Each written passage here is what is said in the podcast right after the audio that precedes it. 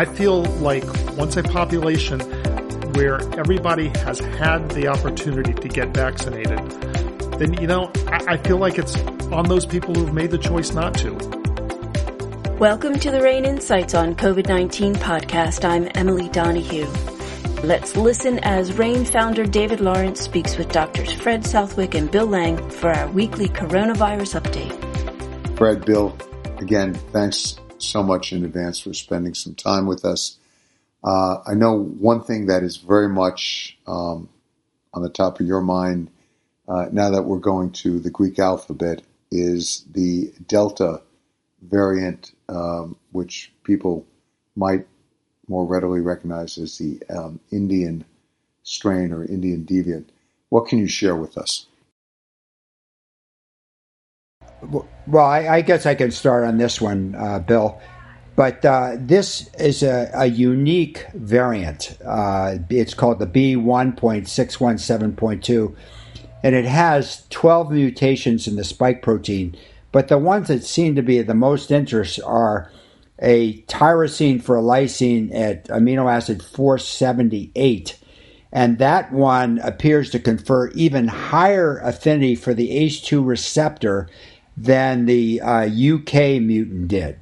And as a consequence of this, and the other mutation is the P681R, which is a proline for an arginine, and that's in the furin cleavage site. Now, why is the furin cleavage site important? It turns out that the furin is an enzyme in host cells, and it acts to cleave the spike protein, and when it's cut at this spot, it allows the virus to internalize more readily.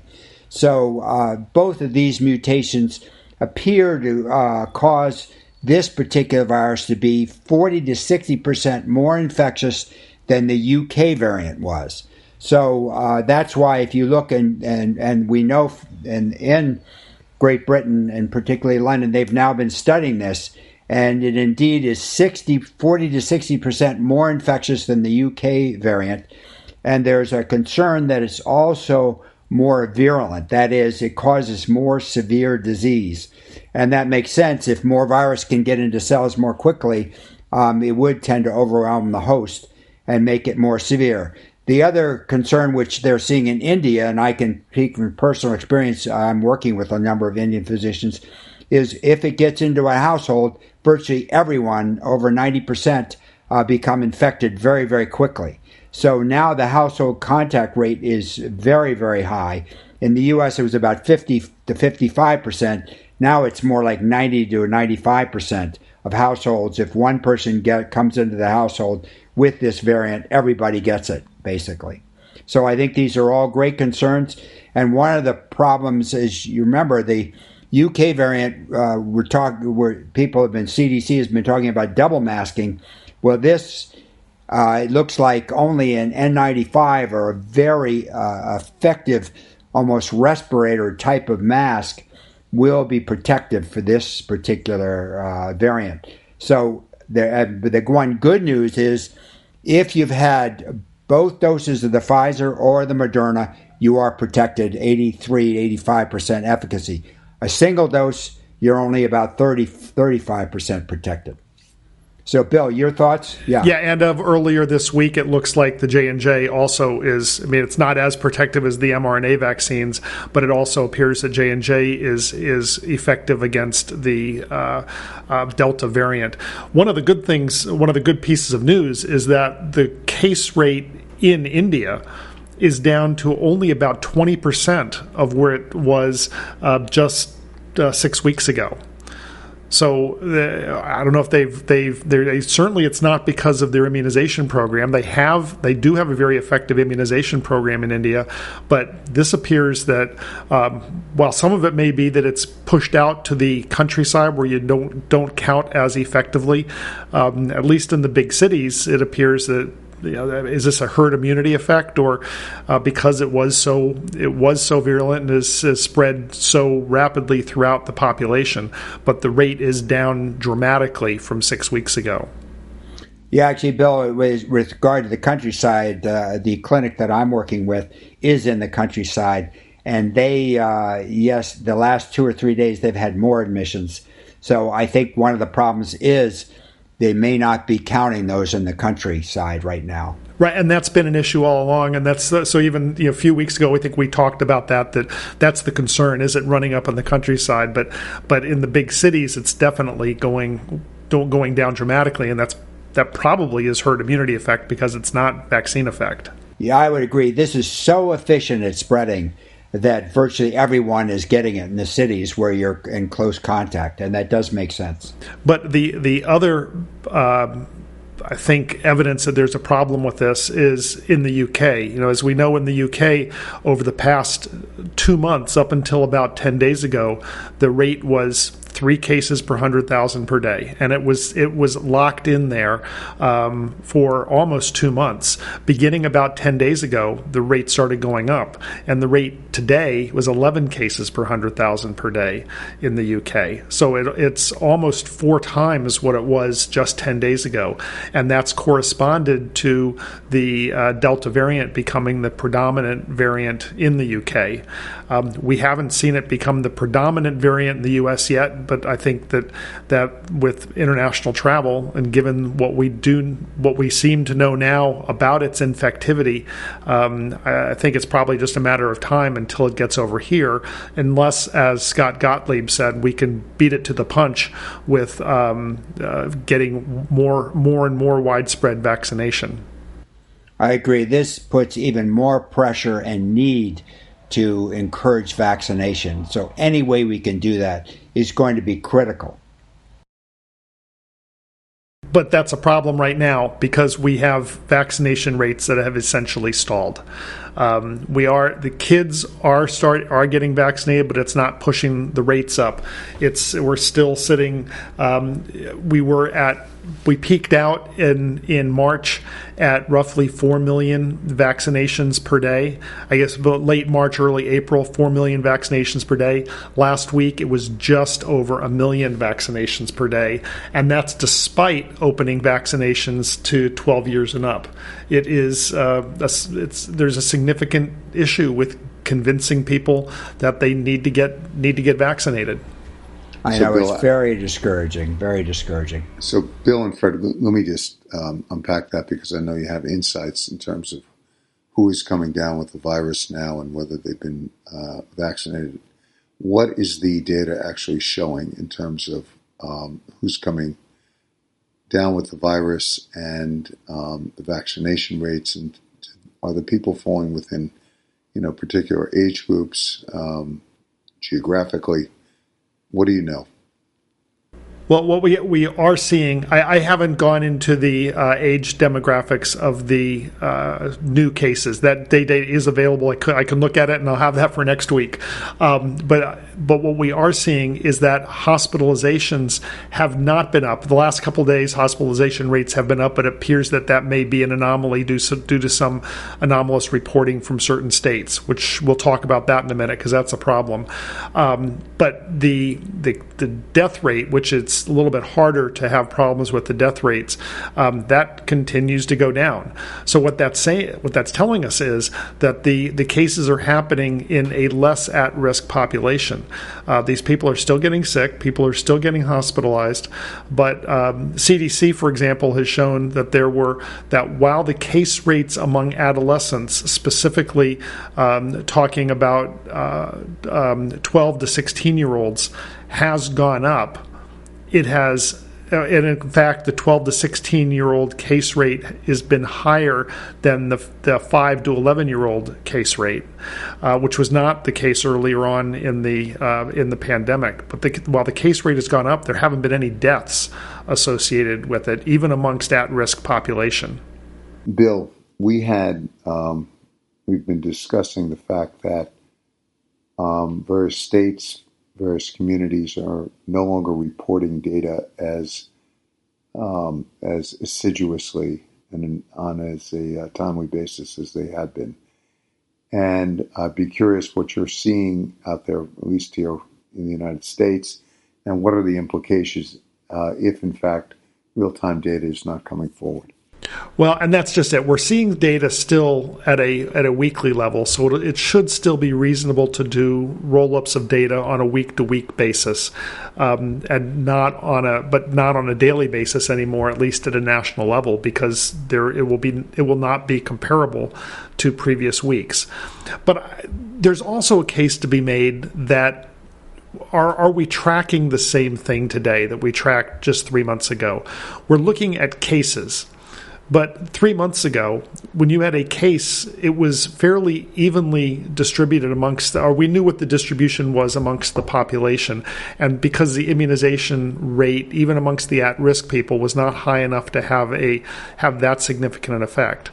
Today, we're almost all, I'm talking 85-90% of the at-risk population are in fact vaccinated.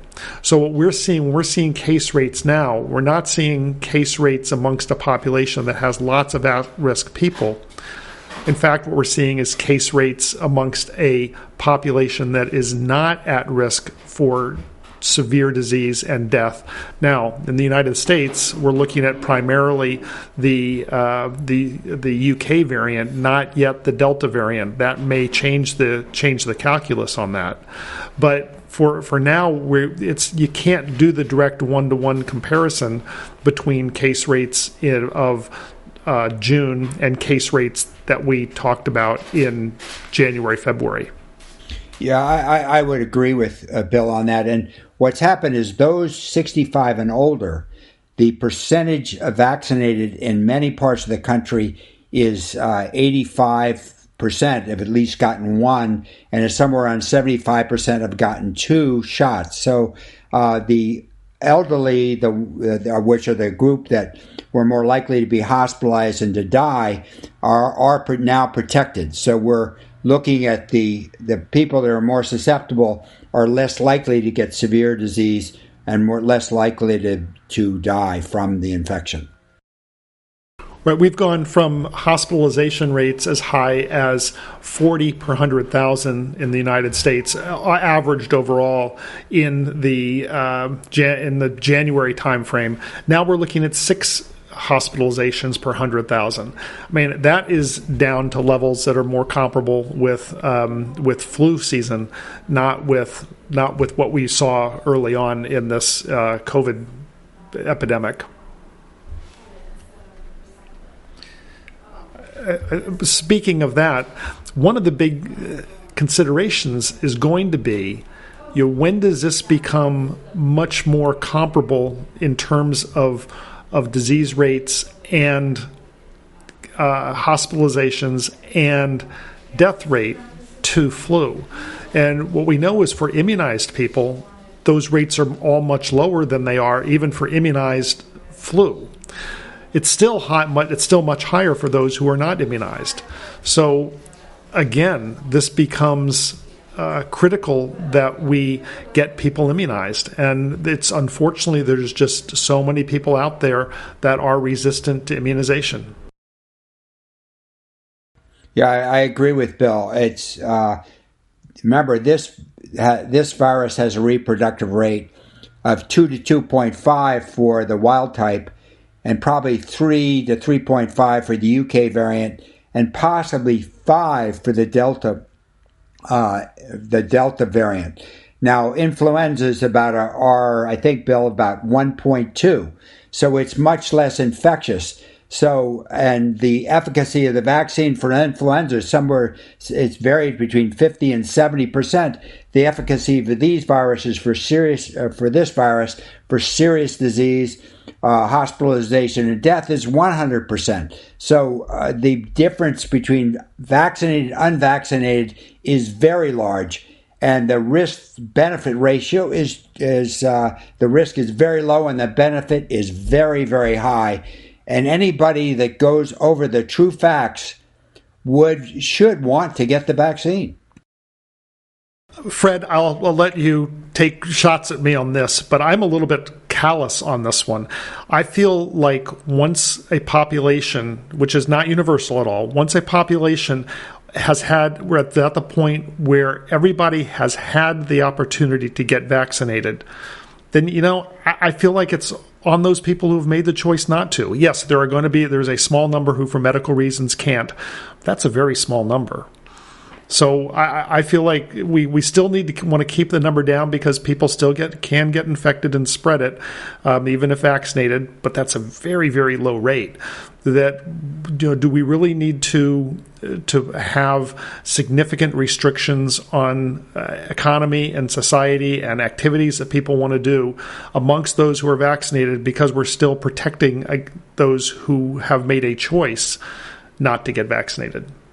Well, the one issue, Bill, is the generation of new variants or the spread of more virulent and more aggressive variants.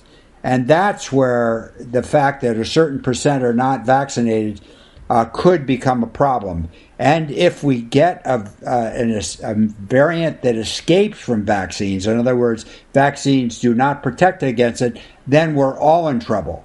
So the problem with the group that's resisting vaccine is they have a potential to endanger all of society. So let me simplify the message. If everything you're seeing in the data, if you have been vaccinated, you're safe. And if the virus jumps and, you know, for some reason you do contract it, all the data says it's not resulting in death, hospitalization, or serious illness.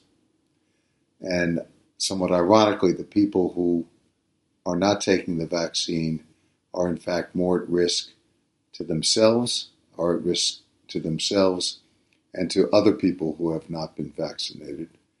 And with the one caveat around that, Fred, is the one you are stating, which is if many people are not being vaccinated, the risk of the variant or variants jumping, morphing, and becoming a bigger problem increase. So yet a reason to continue to keep the pressure on to have more and more people vaccinated. Would that be a fair summary? Yeah, yes, David, that's an excellent summary. And one of the areas, just to go a little beyond this, one of the major issues that we're encountering, and I know you're advising on, is the problem of the workplace. And are you going to have two populations, one that's wearing masks and one that's not?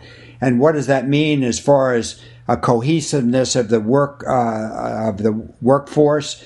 And what does it mean about whether or not someone's going to be truthful with regards to whether or not they're vaccinated?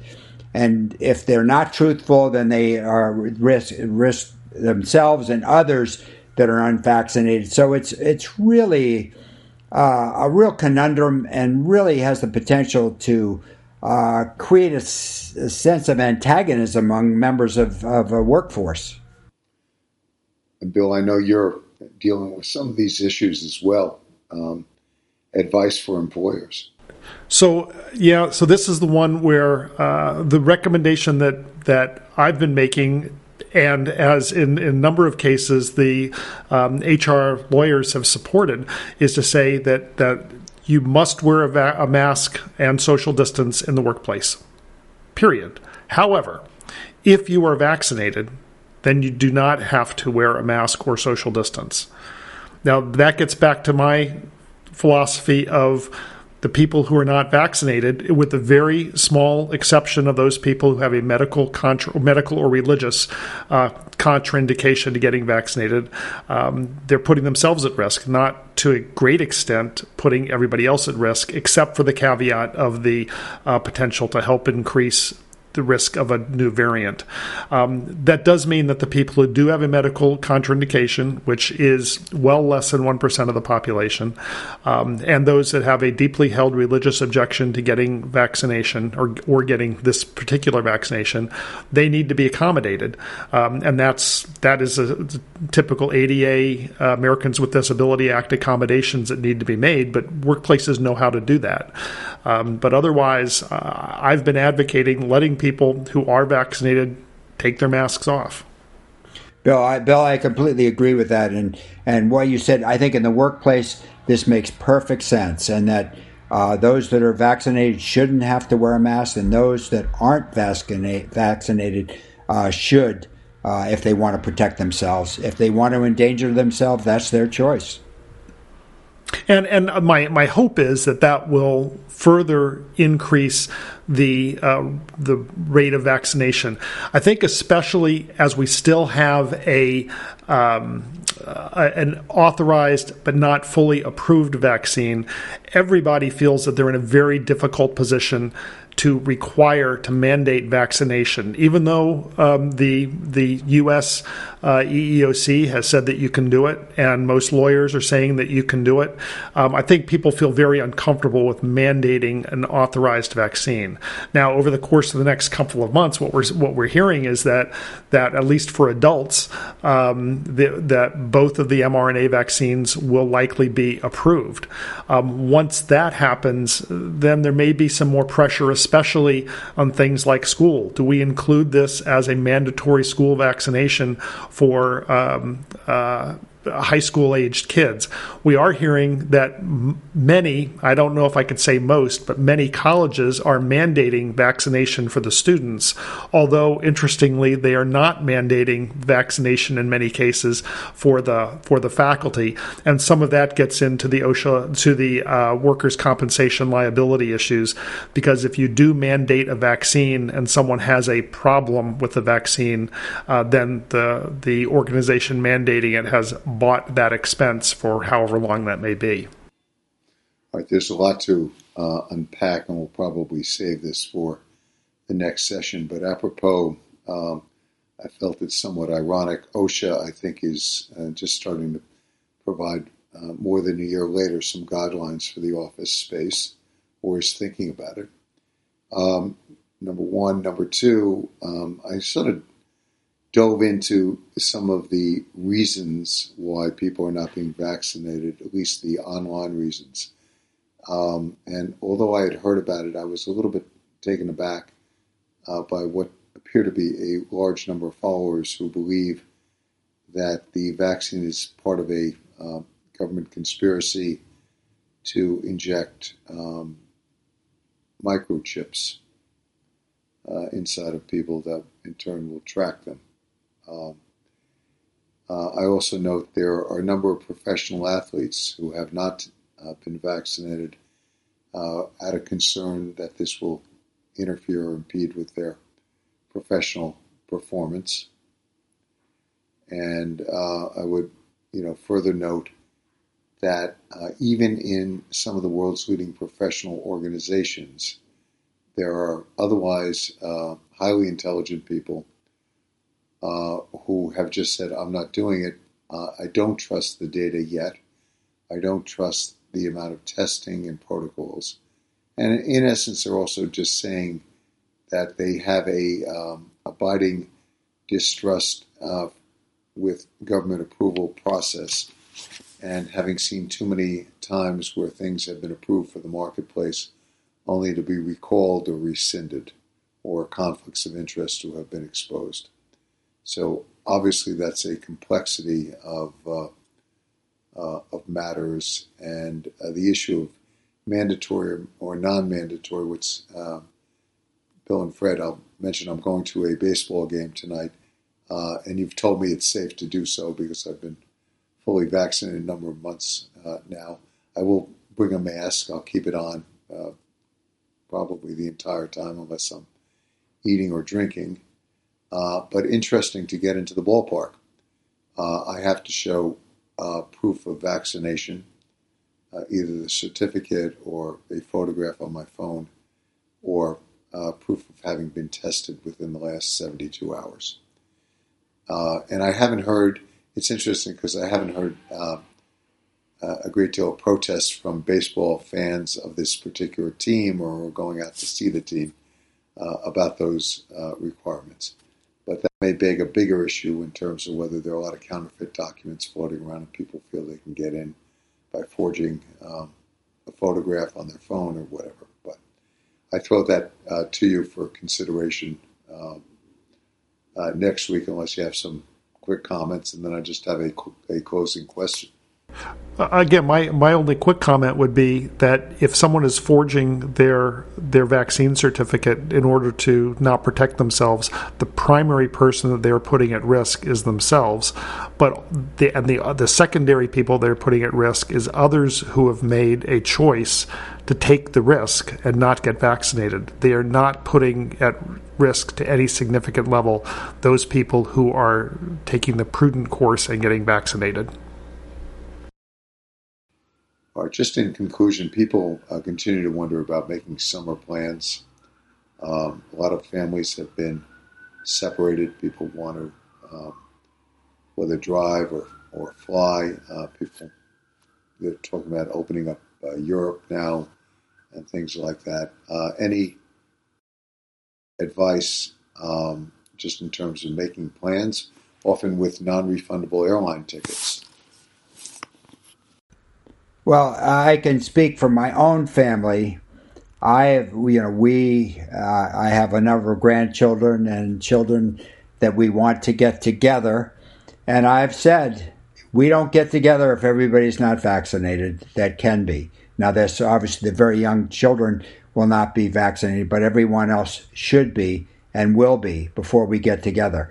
And I think that eliminates a lot of the logistic problems that some families may have. And remember, prior to the vaccine, there were a number of family reunions where several members died as a consequence of such family reunions. So the issue of vaccine, I think, is truly a life or death issue among families.